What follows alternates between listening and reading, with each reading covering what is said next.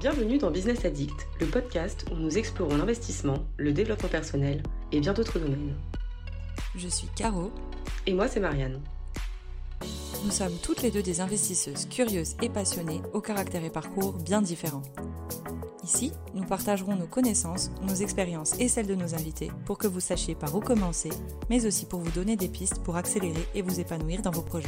Rejoignez-nous pour des conseils inspirants, abonnez-vous et devenez un vrai business addict. Bonjour tout le monde, j'espère que vous allez bien.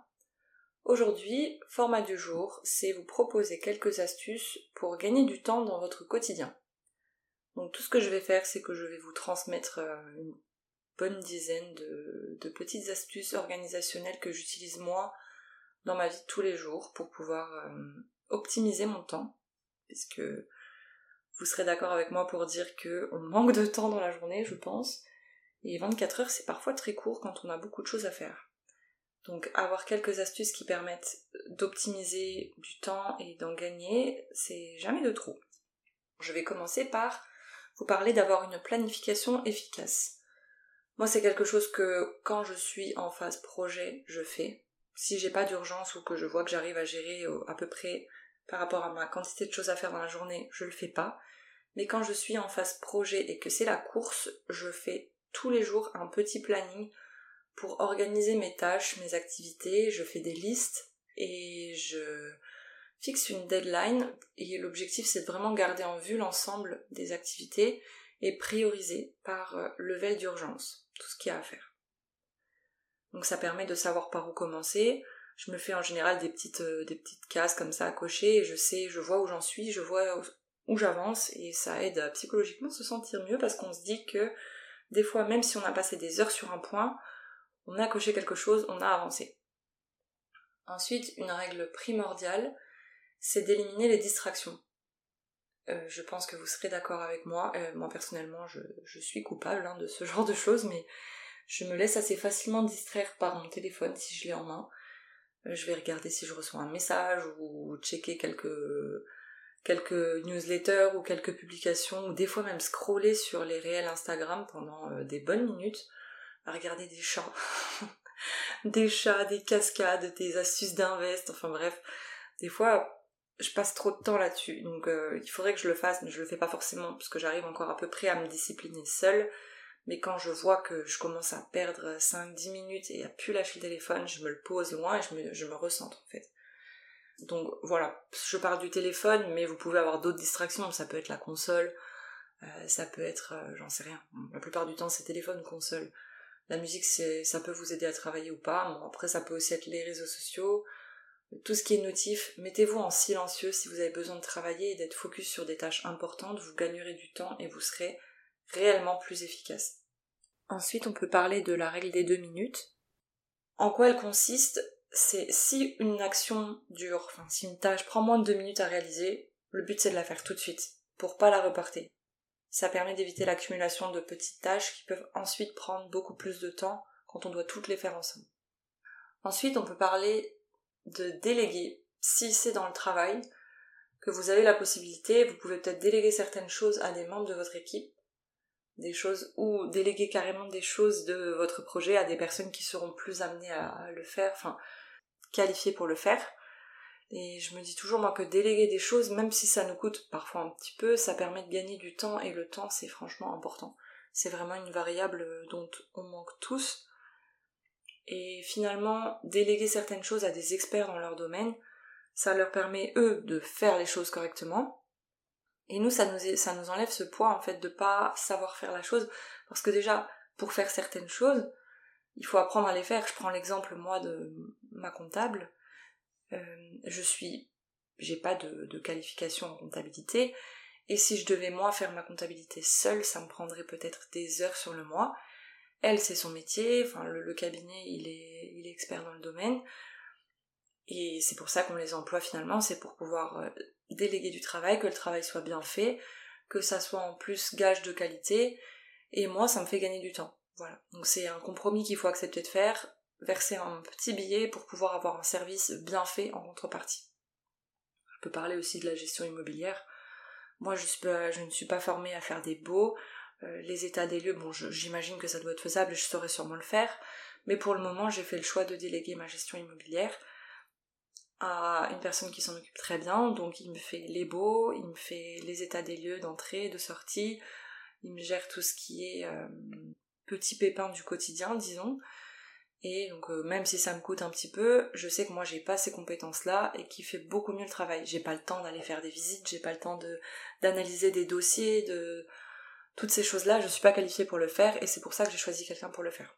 Donc voilà, déléguer quand c'est possible, ça vous fera gagner du temps. Ensuite, vous pouvez pratiquer ce qu'on appelle le multitâche. Euh, ça peut pas être efficace dans tous les domaines, mais il y a certaines situations où vous pouvez combiner des tâches compatibles. Par exemple, si vous êtes à la maison, que vous savez qu'il y a un... J'imagine que vous n'avez pas besoin de m'entendre le dire pour le faire, mais par exemple, si vous avez besoin euh, d'écouter un, podcast ou un article, le temps que vous êtes en train de cuisiner ou de faire la vaisselle ou même de marcher, de faire votre sport, c'est des bons moyens de, combiner les tâches et de gagner un petit peu de temps. Ça, vous pouvez l'adapter à pas mal de choses. Vous pouvez aussi utiliser des modèles et des exemples si vous avez des tâches répétitives ou des documents à créer pour vos projets, pour votre travail, que sais-je. Vous pouvez utiliser des modèles ou des exemples que vous créez vous, que vous personnalisez, que vous customisez au fur et à mesure du temps pour gagner justement du temps par la suite et réutiliser quelque chose qui est déjà bien fait. Un autre point, c'est apprendre à dire non. Votre emploi du temps, une journée c'est 24 heures, vous pourrez pas en avoir 70, donc des fois il faut pas se surcharger et accepter de dire non.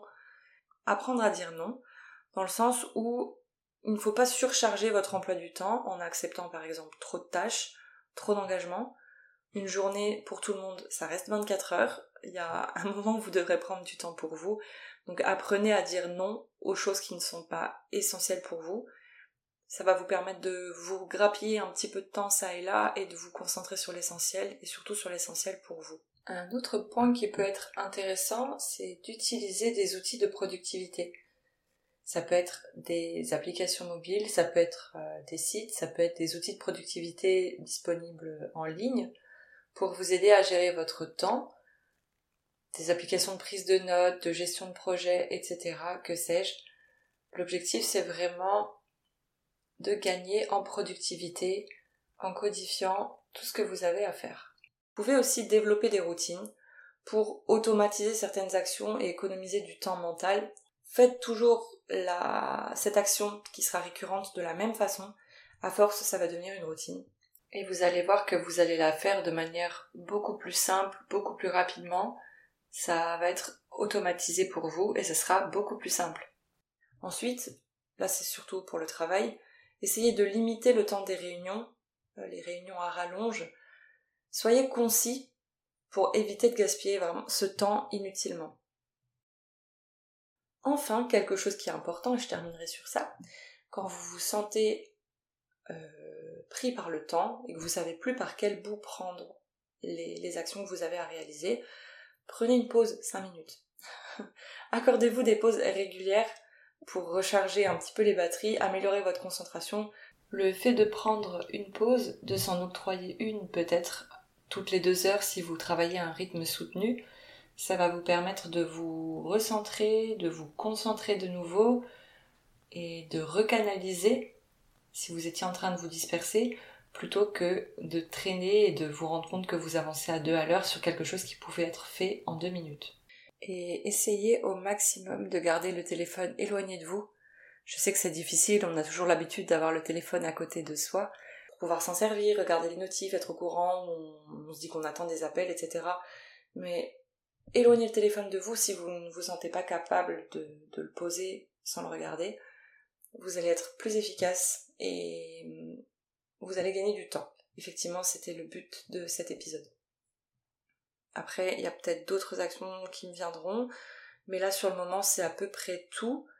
N'oubliez pas, il est important de trouver un équilibre entre l'efficacité et le bien-être et gagner du temps, ça ne signifie pas nécessairement d'être constamment surchargé, mais disons plutôt de maximiser la productivité pour avoir plus de temps pour ce qui compte vraiment. Si vous êtes plus tranquille parce que vous avez réussi à faire ce que vous aviez à faire bien et en moins de temps, vous n'irez que vers le mieux. Voilà, j'espère que cet épisode vous aura aidé. N'hésitez pas à nous dire ce que vous avez préféré.